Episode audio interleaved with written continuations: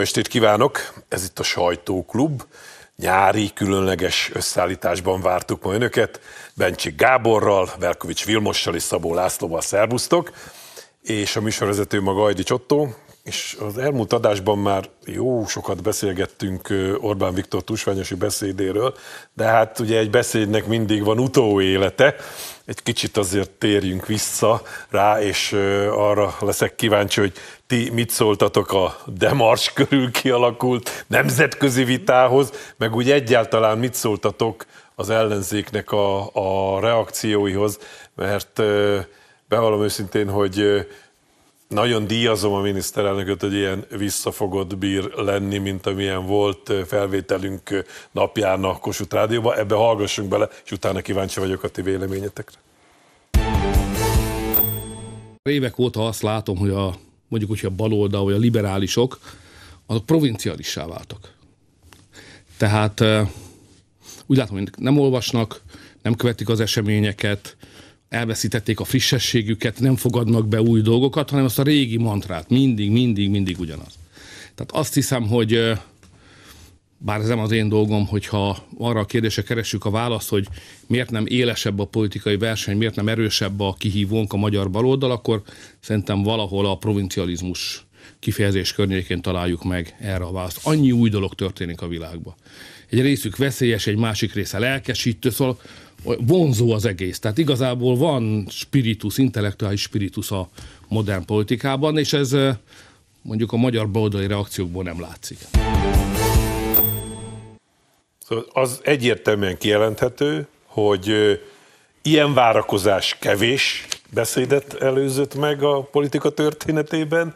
Mindenki elmondta a meglátásait ezzel kapcsolatban, sokat foglalkoztak a beszéddel, mindennel, ami ezt körülvette. Aztán, hogy ki hogyan, na hát ehhez mit szóltok? Hogyha megengedtek, akkor egy kicsit tángabb képet próbálnék fölvázolni. Ma, nem ma, néhány hete volt, 96 éve, 27 nyarán, hogy megjelent a Rottermer Lordnak a híres cikke a magyar revízió jogosságáról. Magyarország helye a nap alatt, ez volt a címe.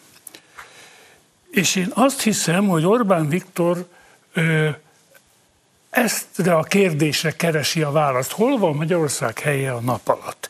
Ezért keres, vagy vált ki figyelmet folyamatosan, mert ezzel foglalkozik. Hol van Magyarország helye tényleg? Azt gondolom, hogy Orbán Viktor úgy látja, meggyőződésem szerint helyesen, hogy semmiképp sem a periférián van a helye. Ugye Mohácsnál Magyarország a autonóm szereplő szerepét elveszítette a Mohácsot követő évtizedekben, és perifériájára szorult nagy hatalmaknak, és tulajdonképpen periférián élte az elmúlt 500 éves életét, és ne legyenek kétségeink, a nyugatnak is perifériái vagyunk. És nem könnyű ebből a kitöréshez szövetségeseket találni, mert a román politika, hogy is mondjuk, csapodár. A szlovákok túl kicsik ahhoz, hogy szembeforduljanak a nyugattal, a lengyelek túl nagyok ahhoz, hogy a nyugattal konfrontálódjanak, Csehország túl nyugatra van ahhoz, nem könnyű ehhez szövetségeseket találni, mégis teljesen logikus igénye a magyar kormánynak, hogy törjünk ki a periféria létből. Ehhez mire van szükség? Értsük meg, hogy milyen világpolitikai folyamatok zajlanak. Kérdezték visz, visszhangokban is újságírók, nyugatiak, hogy miért kell Magyarországnak azzal foglalkozni, hogy Kína és az Egyesült Államok milyen ö, birkózást folytat a politikában, a gazdaságban, a katonaságnál. Ezért, hogy mi autonóm szereplős státuszra juthassunk Magyarország a világpolitikában, nem pedig a nyugat perifériája legyünk. Azt gondolom, hogy ezért kell újra és újra figyelmet a tusványosi beszéd. Elsősorban az, mert ott, ott ilyen elméleti megfontolások vezetik, mert arról beszél, hogy egy 10 milliós ország hogyan találhatja meg a helyét a nap alatt, és úgy, hogy autonóm szereplője legyen a folyamatoknak. Ezt, ha jól emlékszem, Orbán Balázs mondta, hogy nem csak, hogy autonóm szereplő, hanem hogy akár közvetítő szerepet tudna vállalni Magyarország a nyugat és a keleti föltörekvő birodalmak között. Billy? De Gáborra rácsatlakozva, tehát tulajdonképpen ez az egész, ez egy szuverenitás kérdés. Hiszen Így van. Hogyha ha te úgy fogalmaztál, hogy Lord, Lord Rodermer úgy fogalmazott, hogy a hely a nap alatt, az azt jelenti, hogy az önálló magyar gondolat, az önálló magyar ország, az önálló magyar gazdaság, Magyarország, mint, mint történelmi egységnek a, a szerepét keresi. És hát mi kell ehhez? Tehát, hogy mi az, amit vitatni? Kell hozzá magabiztosság, az megvan. Kell hozzá tapasztalat, az nagyjából megvan. Kell hozzá egy jó adag bátorság. Na ez a problémás. Tehát, hogy amiről Gábor, és akkor ez a másik oldal annak. Ugye a lengyeleknek a történelmi múltja, az mindig szegények, ők voltak a felvonulási terület, Lengyel, Franciaország és Moszkva között rajtuk masíroztak keresztül, néha felosztották őket. A szlovákoknak ugye az az államiság gal van problémájuk, tehát hogy az osztrák-magyar, ők nem ismerik el azt, hogy volt önálló Magyarország. Hát ez az ő, én ezt nem szeretném minősíteni, ez az ő problémájuk. De hogy Magyarországon megvan mindaz, az a bátorság, tapasztalat, gondolat, ami, amiről érdemes beszélni. És amiről pedig ma reggel beszélt a miniszterelnök, hogy nem olvasnak a baloldaliak, hát ez egy fájó dolog. Emlékez, nekem tudjátok, mi jutott eszembe? Hát tavaly a Szipeken a miniszterelnök elsütött egy angol mondást, a book a day, keeps defeat away. Napi egy könyv távol tartja a vereséget. Emlékeztek erre? Tessék olvasni. Bizony. És mennyire furcsa, hogy eleddig azt hallottuk mindig, hogy a haladárak neveznek bennünket provinciálisnak, és kiderül, hogy ők azok, Maci. Három különböző irányultságú, meg mélységű gondolatot engedjetek meg, hogy ide hozzak. Az egyik, hogy hogy tud bevinni a, egy ilyen beszéd, vagy egy ilyen előadás, akarva akaratlanul egy kifejezést a magyar közbeszédve demars. Hirtelen el, elárasztotta a magyar közbeszédet a demars, szerintem leírva ez a szó nem volt, nem tudom mióta, csak azáltal, hogy a miniszterelnök ezt, ezt bedobja, és egy ilyen, egy ilyen horokként beakasztja, beakasztja a dolgot, és a szavaknak mindig erejük van. Szerintem erről a demasról érdemes egy szót váltani, vagy ha megengeditek. Ezek a ceausescu ösztönök szerintem. Tehát, hogy ez a, ez a Romániában is, meg egyébként Magyarországon, meg mindenhol a kádárizmusban, a kommunizmusban, a ceausescuzmusban úgy volt, hogy ott valaki leírta, hogy akkor miről szabad beszélni, meg különösen azt, hogy miről nem szabad beszélni. És valószínűleg a mai napig is ott ülnek mm. Romániában azok a hivatalnokok, akiknek hasonló figurák még sajnos Magyarországon is életben vannak, akik azt gondolják, hogy jön ide Romániába a magyar miniszterelnök, ugye nyilván aztán hagyjuk is, hogy Románia-Magyarország között ugye különösen izgalmas helyzetek tudnak adódni, akkor most megmondjuk neki, hogy miről beszél. De rettenetes. A másik dolog az szerintem, bocsánatok meg, hogy így fogalmazok, szerintem nem fogjátok se ti, se a nézők félrejteni, szerintem a miniszterelnököt szórakoztatják ezek a helyzetek. Tehát szerintem, ha nem is provokál, de minden esetre nagyon szereti a vitát, az intellektuális vitát, és meg is vannak hozzá a képességei, ezeket lefolytassa. És amikor egy ilyen beszédet tusványosan, vagy bárhol máshol évértékelőn, gazdasági évadnyitón, itt, itt mond, akkor szerintem különösen érdeklik a reakciók, dobálja föl azokat az ügyeket, amikben kíváncsi, hogy hogy alakul ki a vita. És aztán eltelik egy hét, és leüti a magas labdát, hát nincs miről vitatkozni, mert nincs intellektuális eh, teljesítmény a, a, a túloldalon. És a harmadik dolog, amit, eh, amit eh, ha megengeditek, szóval, hogy a globalizációnak rengeteg átkos, káros, problémás része van, de az is biztos, azt is biztos, hogy elhozta, hogy soha mindannyian, bárki nem, tudunk annyit, nem tudtunk annyit a világban zajló folyamatokról, mint most tudunk. És szerintem egy államférfinak most sokkal inkább kell ezekben a kontextusokban beszélni felénk, hiszen olvassuk a híreket, eljutunk bárhova, eljut hozzánk minden, és ez érdekel bennünket. Mit, ma, ma az, hogy ért megértsük, vagy megpróbáljuk megérteni, hogy mi történik Kínában, ez nem egy lehetetlen dolog bárki számára. És muszáj, hogy legyenek olyanok, akik ezeket kontextusba helyezik. Tehát szerintem ezért beszél a miniszter, ezért is beszél a miniszterelnök madártávlatból. Mert, mert a globalizáció elhozta azt, hogy elkezdtük, elkezdtünk sokkal jobban érteni, meg foglalkozni a világból. Így van.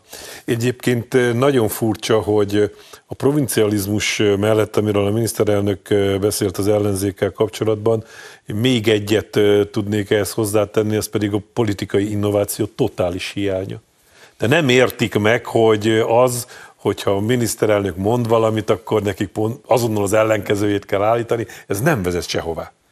Tehát nem tudnak vele vitába szállni, nem is akarnak, csak rögtön kontráznak és, és visszautasítják. Nem tudom, hogy aztán fogunk-e ma még beszélni a fővárosról, meg Karácsony persze, Gergelyről, persze. de hogy majd ott akartam mondani, vagy ott készültem mondani, de ha már ezt előhoztad, akkor hogy mondjam itt? Azért, mert ott a hatalom az nem a, a hatalom megszerzése, a politikai hatalomnak a megszerzése, ez nem egy eszköz arra, hogy jobbá tegyük a közösségünk életét, hanem a cél.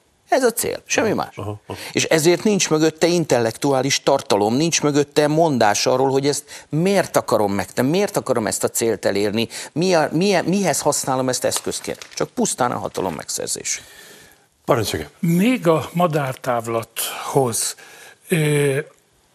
Orbán Viktor sokszor elmondja, hogy ne essünk tévedésbe, mi nem vagyunk az orosz vagy az amerikai birodalom, akkorák vagyunk, amekkorák, és nagyon fontos, hogy egy politikus, egy gondolkodó is, nem csak egy aktív politikus, tudja a helyét a világban. De azt a helyet be, kell bátornak lenni, azt betölteni. A provincializmus úgy is értendő, hogy az ellenzék nem képes a saját kapacitását sem betölteni, hanem állandóan keres igazodási pontokat, ide szaladni, oda szaladni, iránymutatásokat kérni fűtől, fától, hogy mit is kell csinálni. Val, ha egyszer az ellenzéknek lesz potenciális ereje, ha egyszer eljutnak oda, hogy valódi kihívóvá válnak, az azon az úton fog menni, hogy mernek önmaguk lenni, és nem pedig állandóan lekövetően reagálni a dolgokra, és, és hatalmi központokból várni útmutatásokat. Ugye hát ez pont a pandantja annak, mint a miniszterelnök. Tehát ők kívülről várják az iránymutatásokat. A miniszterelnök az egyetlen nagyjából jelen pillanatban magyar politikus, aki ne, ha mond valamit, ha valami erőset mond, annak nemzetközi visszhangja van. Hát azért ezt is ne tegyünk már úgy, mintha ez nem lenne, hiszen erről beszélünk 10 perce. Igen. Tehát bár Gyurcsány Ferenc mond valamit, arra nem jön visszhang mondjuk Londonból, Kitérde. vagy Amerikából. Igen, nem akarunk nagyobbak lenni, mint amik vagyunk, de ami jár, az jár kisebbek se akarunk lenni annál, no. amik vagyunk. No. És egy, hogy, hogy, hogy hozzak, bocsánat, egy fontos, szerintem van egy pont, fontos pillanat most az európai politikában. A holland miniszterelnök visszavonulásával Orbán Viktor lesz az a vezető Európában, aki a legrégebben vezeti az országát. Ez egy olyan pozíció, mert azért vannak ennek ilyen informális részei, amikor az Európai Tanácsban együtt ülnek, a, a, a, ami azért mégiscsak, hogy mondjam, a, a súlyán felül tudja emelni a magyar miniszterelnök. Egy a, miniszterelnök a 20 román. Hát, hát ahogy Kovács Zoltán mondta tegnap a kormányinfon, hogy, hogy sokan kérdezik, hogy a Biden miért pont Orbán Viktornak nyújtott kezet. Lehet, hogy az ő arcát látja legtöbbször az amerikai újságok címlapján. Lehet. Úgy ismert. Vagy, vagy hogy ő volt az egyetlen, akit fölismert. Fölismert, hát így van. Igen. Nála indult be. Laci, Laci, Laci úgy fogalmazott, hogy ami jár, az jár. Ezzel menjünk tovább. Ugyanis ez a nagy világ összefüggésekbe helyezett dolog azonnal cáfolta az ellenzéknek a legostobább vágyát, hogy nem beszélt a miniszterelnök a Magyarország problémáiról, nem a frászt végig arról beszélt, csak belehelyezte ebbe a kontextusba, amiről ti is beszéltetek az imént. És hát itt a leg, legélesebb, legproblémásabb az az Európai Unióval folytatott vitáink, ami legfőképpen abból fakad, hogy mi fizetünk, úgy szerződések szerint, ahogy azt kell, mi meg nem kapunk semmit abból, ami jár. Hallgassuk meg erről is a miniszterelnökre, és utána beszélünk róla. Az Unió nekünk tartozik. Mi befizetjük, mind, tehát az uniós tagság befizetési kötelezettséggel jár. Ezt a hallgatók nem biztos, hogy tudják, de minden uniós tagállamnak minden évben egy összeget be kell fizetnie az unió közös költségvetésébe. Mi ezt befizetjük. Tehát a kötelezettségünket teljesítjük. Onnan meg nem adják ide azt a pénzt, ami járna. Ezért nekünk tartoznak. Az én fölfogásom szerint tartoznak nekünk rengeteg pénzzel. A határvédelem okán, az kb. 2 milliárd euró magasságában van, a határvédelem és a, a kerítésépítés. Tartoznak a tanároknak, hiszen megígérték, hogy segítenek Magyarországon egy gyorsabb pedagógusbér emelésben, az egy jó 800 milliárd forint, és tartoznak nekünk annak a helyreállítási alapnak a forrásaival is, amit azért hoztunk létre, magyar befizetéssel is egyébként, hogy a Covid járvány utáni gyors gazdasági talprálás megtörténhessen. A Covid már nincsen sehol, mi befizettük, amit be kellett fizetnünk, és közben nem kapjuk meg azt a pénzt, ami pedig járna nem ok nélkül tesszük fel a kérdést, vajon nem arról van-e szó, nem azért tartoznak-e nekünk, mert a nekünk járó pénzt már valami másra, mondjuk Ukrajnára elköltötték. És erre a kérdésre ma nincs válasz. Korábban úgy fogalmazott a miniszterelnök, hogy ezt úgy kell csinálni, hogy az Európai Unió költségvetése a csőd szélén áll, ezt maga az Unió is bevallja, hiszen azt kéri a tagállamoktól, hogy fizessünk be mindegy 100 milliárd eurót, és módosítsuk a 7 éves költségvetést, amiből talán két és fél év telt el eddig. De ahhoz egy hangúság kell, és akkor tartani kell a zsákot, és kész, ez van, ez a terv. No, ti hogy látjátok? Hát nem vagyok optimista. Azért nem vagyok optimista, mert számomra egy párhuzam látszik a honi ellenzék és az unió bürokratikus vezetése között, hogy ugyanis, amint a miniszterelnöktől való előző bejátszóban is elhangzott, ugye nincs ostobább ember annál, mint aki százszor megpróbálja ugyanazt, és egyre más eredményt vár tőle. A honi ellenzék is gyakorolja 13 éve, ugyanazt csinálja, és abban bízik, hogy egyszer csak más lesz az eredmény. A brüsszeli vezetés is abban bízik, hogy ha majd nem ad pénzt, akkor Orbán Viktor megbukik. És akkor majd nem tudom, Gyurcsányjal, vagy Jakab Péter, vagy kivel remélnek tárgyalhatni, nem fog megbukni. Orbán Viktor akkor sem fog megbukni. At, ö, vele kell majd tárgyalni a lengyel választások után is, a magyar választások után is. Okosabb volna ezt hamarabb belátniuk. Azért nem vagyok optimista, mert attól félek, hogy nem látják be. Az összes brüsszeli indoklás, hogy miért nem adnak pénzt, ürügy. Azért nem adnak pénzt, mert azt szeretnék, hogy megbukjon a jelenlegi kormány, ne az legyen, amit a magyar választók ne az vezesse az országot, akit a magyar választók megbíznak, hanem valaki más. Ebben a makacs hitükben nem tudom, hogy sikerül-e őket ö, meggyőzni, vagy megtörni. Talán Mi, sikerül. Hát szerintem mindenképpen beszélni kell róla. Tehát ez egész egyszerűen egy edukációs folyamat. Orbán Viktor most edukálja az Európai Uniót, ugyanúgy, mint ahogy a mosópor reklámokat nézzük a televíziók, 500-szor elmondják, hogy ez a legjobb mosópor, mert ez fehérít meg. Ugyanígy ismételgetni kell azt, hogy már pedig ti tartoztok nekünk, már pedig mi elvégeztük a munkát, már pedig mi nem csináljuk. Egész egyszerűen azért, mert ilyen az emberi természet. Aki adósa valakinek, az hirtelen ilyen feledékenyé válik. Figyelj, biztos nektek is tartozott már valaki pénze, fölhívott telefonon, és mintha semmi se történt volna, beszél más dolgokról, hova megyünk kirándulni, mit csinálunk. Tehát erről egész egyszerűen beszélni kell. És méghozzá azért is beszélni kell, mert itt a nagyságrendek is. Tehát azért gondoljatok bele, hogy két milliárd euróról van szó. Ukrajna havi másfél milliárd euró finanszírozást kap nagyjából. Tehát az, ami nekünk egy évre járna az Uniótól, az egy picivel több csak, mint amit havonta kap Ukrajna. És ugye itt már arról van szó, hogy az augusztusi, szeptemberi támogatásokat is oda kell adni Ukrajnának.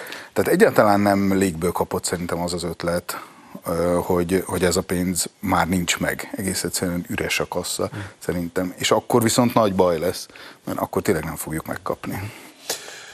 Javaslom, hogy itt most tartsunk egy kis szünetet, és akkor Laci veled folytatjuk a következő részben ezt a témát, és majd még lesz alkalom arra, hogy elmondjátok, amíg gondoltok valamit. Úgyhogy nézőimtől pedig azt kérem, ne menjenek messzire, mert hamarosan akkor innen folytatjuk.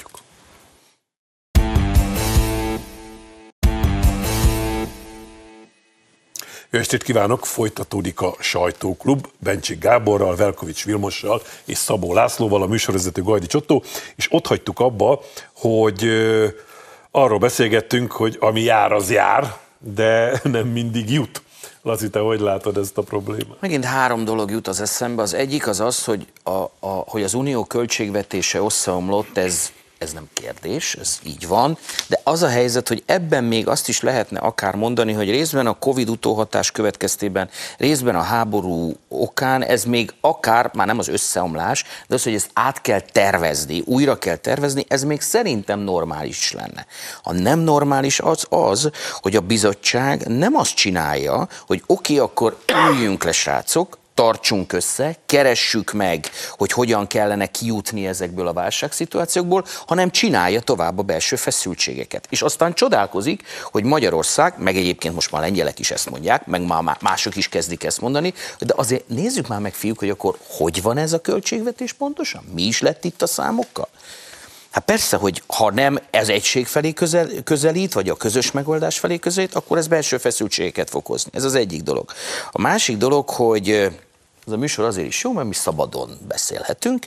Ez egy politikai zsarolás minden, ami a magyar támogatásokkal kapcsolatosan történik.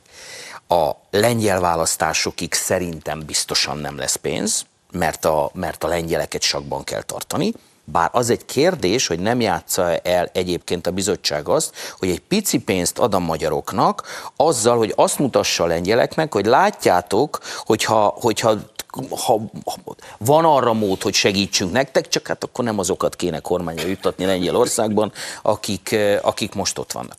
E, aztán ugyanez a zsarolási potenciál végig fog menni a jövő évi európai parlamenti választásokig, és akkor meg már azt fogja gondolni az euró, hogy most már csak egy köpés a következő magyarországi választások, tehát akkor már, akkor már végigvisszük, végigvisszük azt a folyamatot. Szóval, hogy Szóval hogy az, hogy ez egy, ez egy, ez egy politikai zsarolási, ez, ez, nem egy, ez nem egy gazdasági, vagy jogállamisági, vagy jogi kérdés, ez egy politikai ügy, és ezt a politikai zsarolási eszközt ezt végig is végig használni is fog. Abban ti láttok-e valami elmozdulást, hogy most ott tartunk, hogy Magyarország kinyilvánította, hogy a feltételeket a szupermérföldkövekkel együtt teljesítettük, és benyújtottuk a számlát. Ugye most van 60 nap a feldolgozásra, aztán 30 a fizetésre, de ebből lesz-e valami? Ugye Magyarország, ez egy di- politikai játszma, diplomáciai játszma.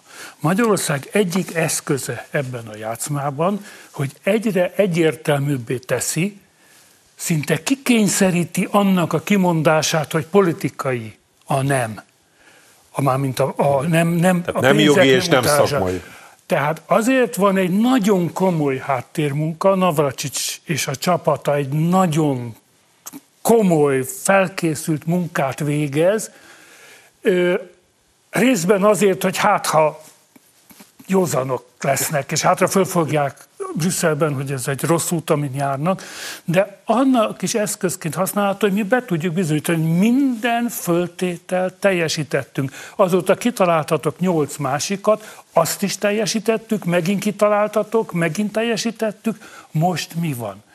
Tehát azt gondolom, hogy ez, ez a lépés is arra szolgál, hogy mi mindent megcsináltunk. Nem mondta, azt mondjátok, hogy még nem teljesített a Magyarország, de konkrétumok már el sem hangzanak, mert elfogytak. Rá kell kényszeríteni a magyar kormánynak, brüsszeli bürokratákat arra, hogy mondják ki az igazságot. Ez egy eszköz, hogy milyen hatása lesz, én nem tudom. Világos. Vili? De egy, Laci? Csak egy konkrét példa. A pedagógus bér. Ugye az nem, szerintem ezt egyébként a kormány nem mondta el sokszor, elég sokszor, elég világosan. A pedagógus béremelésre, a pedagógus béremelést az, nem azért az Európai Uniós forrásokból akarja finanszírozni a kormány, mert ő így döntött, hanem azért, mert a bizottság ezt kérte. a magyar kormány az a, az a oktatásra fordítandó Európai Uniós forrásokat digitalizációra, létesítményfejlesztésre kívánta volna fordítani, de azt mondta a bizottság, hogy nem ezt hagyjuk, ők, ők elégedetlenek a magyar pedagógus bérek nagyságával, oda tegyük be.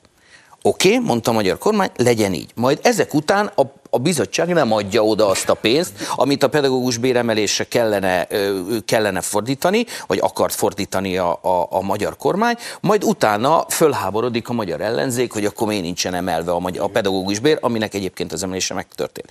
Ez, ezt hívják politikai játszmának, meg politikai zsarolásnak. Belekergettünk benneteket egy olyan helyzetbe, ami belpolitikai Ugyan. konfliktust fog okozni, Ugyan. és bízunk benne, Azért hogy ez... nincs az ellenmondásban azzal, amit a Gábor mondta, hanem pont a kibontása annak a politikai politikai... Annyira így van, hogy az elfogadott magyar ö, kö, ö, uniós elköltési tervben ez benne van. Így van. Tehát a bizottság kérte, Magyarország ezt beépítette a rendszerbe összes részletével. Majd nem adják ide a forrát. És a bizottság ezt elfogadta. Sőt, egészen magasra értékelte, milyen kitűnő tervet nyújtott be Magyarország. Igen, igen, igen. És azzal vádolják, hogy mert Brüsszeltől várjuk. Nem sose fogják elismerni, hogy ő, ők sarasak ebbe. Tehát az, amit a, arra rá visszakötnék, amit a Laci mondott, hogy itt Brüsszel. Tehát ezért probléma például az, hogy az Európai Bizottságnak az elnöke soha nem volt miniszterelnök. Egyszerűen nem tanult meg kompromisszumokat kötni, egy csapatot együtt terelni, meghallgatni más véleményeket, kialakítani egy a közös álláspontot. Mert ugye ez a kulcs az egésznek, hogy közös álláspontot kialakítani, amiben mindenki enged egy kicsit. Most a magyar oldalról megtörtént az engedés. Hát elmentünk, a célszalagnál ott állunk, most én várom egyébként, hogy milyen kreatív ötlettel jönnek elő, hogy hogy lehet még egy kicsit hátrébb vinni a célszalagot. Tudod, hogy hogy lesz, hogy már a részletek azok rendben vannak, de hát az összkép. Az összkép az. Ja, igen.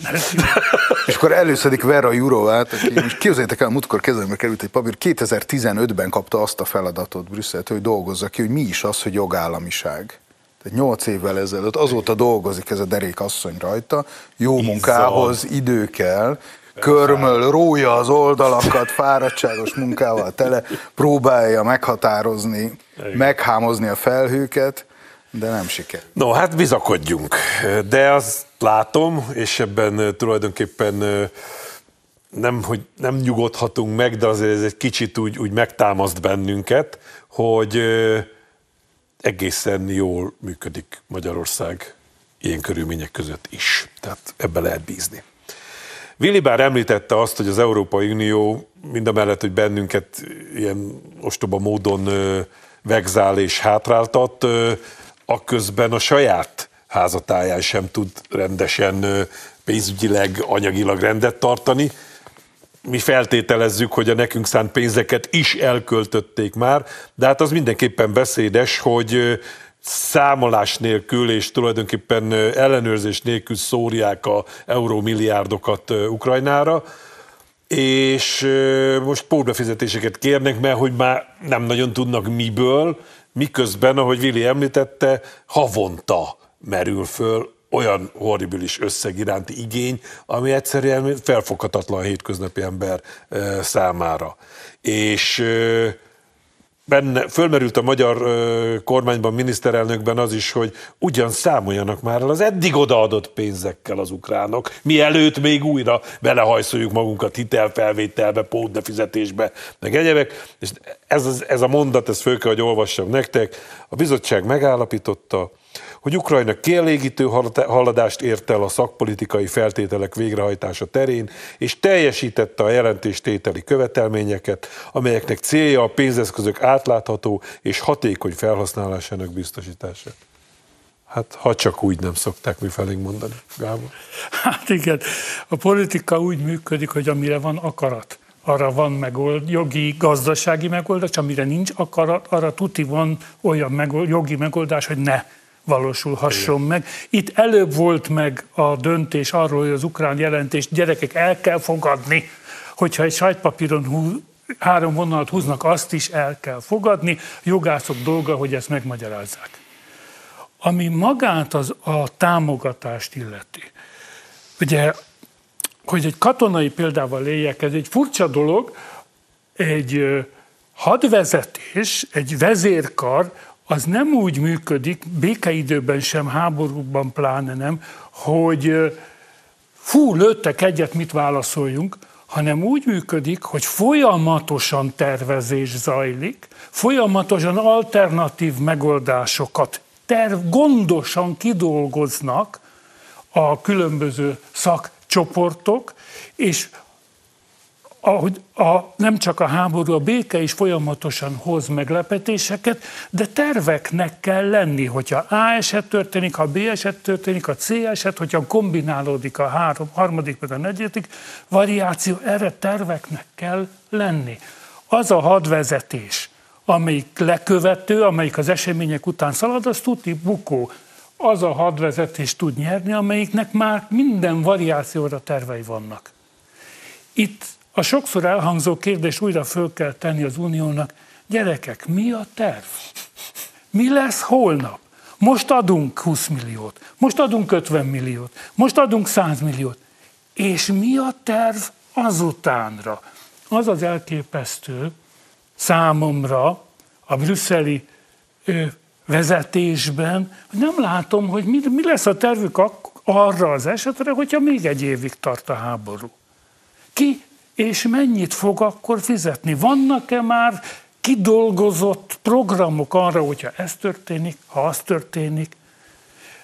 Egy lekövető folyamat zajlik, Ukrajna, ha nem kap támogatás, holnap összedül, ugye ott a nyugdíjakat, a, a közalkalmazotti béreket is uniós pénzből fizetik. Ott Ukrajna adóbevételei elhanyagolhatók, az állam nem működik. Mi lesz, hogyha egy év múlva is így van? Ki, ki és mennyit fog ebből fizetni? Ez, ez egyszerűen tarthatatlan, annál inkább is, mert az Egyesült Államok viszonylag könnyen tudja viselni ezt a terhet. Sokkal kisebb megterhelés az Egyesült Államok gazdaságának. Fogalmazott a miniszternek, annyi pénzt nyomtatnak, amennyit akarnak, de Ráadásul, Európában nem lehet megtenni. direkt és indirekt hasznokat is nyer az Egyesült Államok gazdasága ebből, és nem kell semmi ördögit emögé rakni, egyszerűen így működik a gazdaság. Európa még bele fog rokkani. Az ember nem is érti, hogy... Sokan azt mondják, ez a cél. Hát egyik. Én nem tudom el. Komolyan, van, van, ahol ez egy létező cél, hogy rokkanjon bele Európa? Igen. Mondom én. Ugye ez egy nagyon régi stratégiai elképzelés amerikai részről, hogy minden áron meg kell akadályozni, hogy a, az orosz erőforrások és az európai technológia egymásra találjon, mert abból az ő számukra tragikus következmények lesznek. Így viszont Kína emelkedik most nagy erőkkel, hát majd meglátjuk. Ahogy a miniszterelnök is mondta, hogy mi tudjuk, hogy mekkorák vagyunk, és ahhoz mérten próbáljuk befolyásolni a folyamatokat. Jó kell kijönni belőle. Most csak erről a pótbefizetésekről. Hát miközben recseg, ropog a francia költségvetés, olyan deficitjük van, hogy alig győzik, a spanyolok, olaszok gyakorlatilag a, egy pillanatról pillanatra élnek, a csődhelyzetet próbálják el kerülni valahogy, aközben kérnek pót még 100 milliárd eurót, ugye? 100 milliárd euró pótbefizetést. Tehát hogyan, miből? Miközben ugye az sincs, azt mondja Gábor, hogy mi lesz egy év múlva. Oké, okay, de mi a, mi a győzelem? Azt valaki meghatározta már? Nem, Mikor nem. tekintjük ezt a háborút győztes háborúnak? Akkor, hogyha visszafoglaltunk mindent? Mi az a minden? Vladivostok, mint ősi ukrán város? Hogy?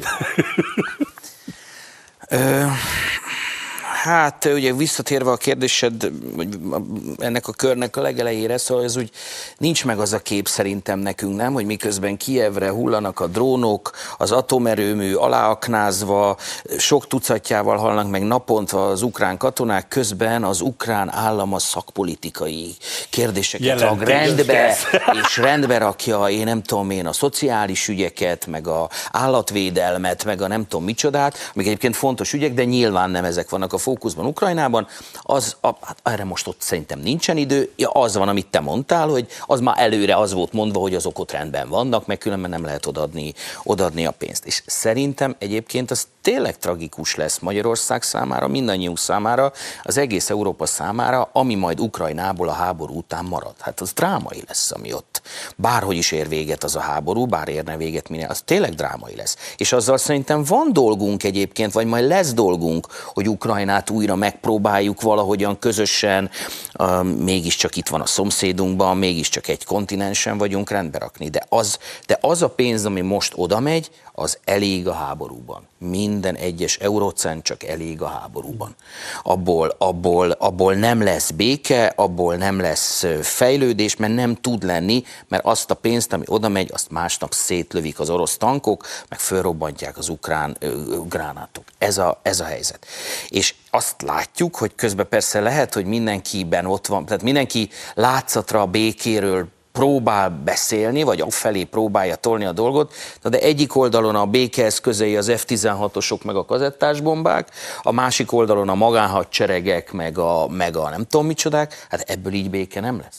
És ez a pénz, ami áramlik oda be minden nappal, minden évvel, ez csak ott, ez csak ott elég a háború poklára. Vili jelezte, hogy akart mi Hát egy észrevételem lenne, hogy persze, mert a nyugatnak még mindig jobb ez, mint akár egyetlen fiatalt is feláldozni mondjuk Donetskért, tehát akkor inkább adunk pénzt, és halljanak meg az ukránok. Érted? Csak úgy még erről a szakpolitikákról eszembe jutott, pont tegnapi hír volt az, hogy az ukrán hírszerzésért felelős katonai, nem tudom milyen államtitkár kiment tárgyalni három napra Lengyelországba, lett kollégájával tárgyalt, majd kivett tíz nap betegszabadságot. Meg nem olvastátok ezt? És Maldív. És a Maldív ja, szigeteken 5000 dollár volt egy éjszaka abban a szállodában. Hát azt be kell látni, hogy hiába zajlik a háború, mégis csak nyár van. ezt a nehéz Nyáron, nem? Tehát, hogy, Igen. És hol más? És olyan pitiáner volt, hogy beíratta az ukrán EST-be, hogy ő táppénzt kér arra a tíz napra. Na, tehát csak ja, itt lezárnám. Ö, akkor beszéljünk inkább arról, hogy alkalmasnak tartjátok-e az Európai Bizottságot, különös tekintettel annak fejét arra, hogy levezényelje ezt a nagyon nehéz, súlyos problémákkal terhelt krízis időszakot, amiben most belekerült az Európai Unió. Én csak egyetlen, hogy is mondjam, csak a verziómat villantanám meg, hogy hol vannak Ursula az SMS-ek? Hol van Ursula? Ki ő? Egy, ez egy rossz év lesz. Egyébként is az embernek az az érzése, ez egy furcsa érzés, hogy a elrontott dolgok világát, világa vesz körül minket, ön elrontottságok vannak mindenütt. Az Európai Uniónak ez egy rossz éve lesz, mert most nagy változások nem várhatók a vezetésben, mert mindenki várja a választásokat. Viszont igazán erőpozícióban, döntéspozícióban már nincsen az uniónak a vezetése, szalad az események után, nem tervezi tehát, nem fölkészül az ABC variációkra, hanem leköveti az eseményeket. Kimondani nem merik, amit említettél, hogy, vagy te említetted, hogy hol, hol, hol van ennek a vége. Senki nem meri kimondani, hogy be kéne fagyasztani a határokat ott, ahol most vannak. Ezt nem meri még a nyugat kimondani, mert ezt árulásnak éreznék, pedig hát nyilvánvalóan ez az egyetlen lehetőség a kimenetelre. Egy, egy egyre gyengébb vezetés szalad és költ horribilis pénzeket. Attól, ha nem tudjuk mire. A, a nem tudjuk mire, attól tartok, hogy a következő uniós választásokig ebből a rossz periódusból nem is tudunk kijönni. Képzeljétek el, hogy tusványosan összetalálkoztam egy tudósító kollégával, Brüsszelben élként hetedik éve, beszélgettünk, mind, végighallgatta is a miniszterelnöknek a beszédét, és ugye a miniszterelnök említette ezt a Latin-Amerika-Európa csúcsot, és mondta ez a srác, hogy ő végigült az egész. És hát nagyon meglepődött, mert hogy csak a képességre, hogy Ursula von der Leyen vezette Európai Uniós delegáció, teljesen egyértelműen azt várta, hogy a latin-amerikai országok fölállnak, toppantanak a lábukkal, és deklarálják azt, hogy már pedig ők Oroszország ellen, egységfrontban, szankciók, és ehhez képest azt mondták, hogy bocs, ez a ti lokális problémátok. Mi kereskedünk az oroszokkal, mi nekünk olcsó olajra van szükség, mangánra, ércekre, oldjátok ezt meg. Ja, és egyébként ti meg gyarmatosítók is voltatok, úgyhogy egy kis kártérítést is szeretnénk kérni. Na most, tehát figyelj ide, tehát belemegy egy politikus úgy egy ilyen kapcsolatba, egy, egy találkozóba, hogy nem méri föl ezeket a kockázatokat, és azt mondta, hogy látszott, hogy két napig tartott ez a csúcs, hogy egyre inkább nyúltak meg a brüsszeli arcok, hogy úristen, mi nem ilyen lovat akartunk. Na de min lepődtek meg? Hát, Tehát na, hát, ha már Latin Amerikánál tartunk, ugye ott van egy nyelvi egység. Az egész kontinens ugyanazt a nyelvet beszéli, brazilok leszámítva, de azok de is megértik a többi. Van egy, van egy történelmi egység. Ugyanaz a történelmi sors nagyjából. Nem egymást igázták le, persze volt ilyen is, nagyon-nagyon régen, de hát az egész kontinens, vagy szubkontinens azzal, az, azzal a tradícióval néz szembe, hogy őket Európából igázták le. És van egy nagyjából gazdasági, persze ott is vannak különbözőségek, Chile előrébb jár, nem tudom micsoda, de nagyjából ugyanaz a gazdasági helyzet. Hát persze, hogy irgalmatlan erősek lesznek, és persze, hogy egy orosz-ukrán háború onnan nézvést marha messze van.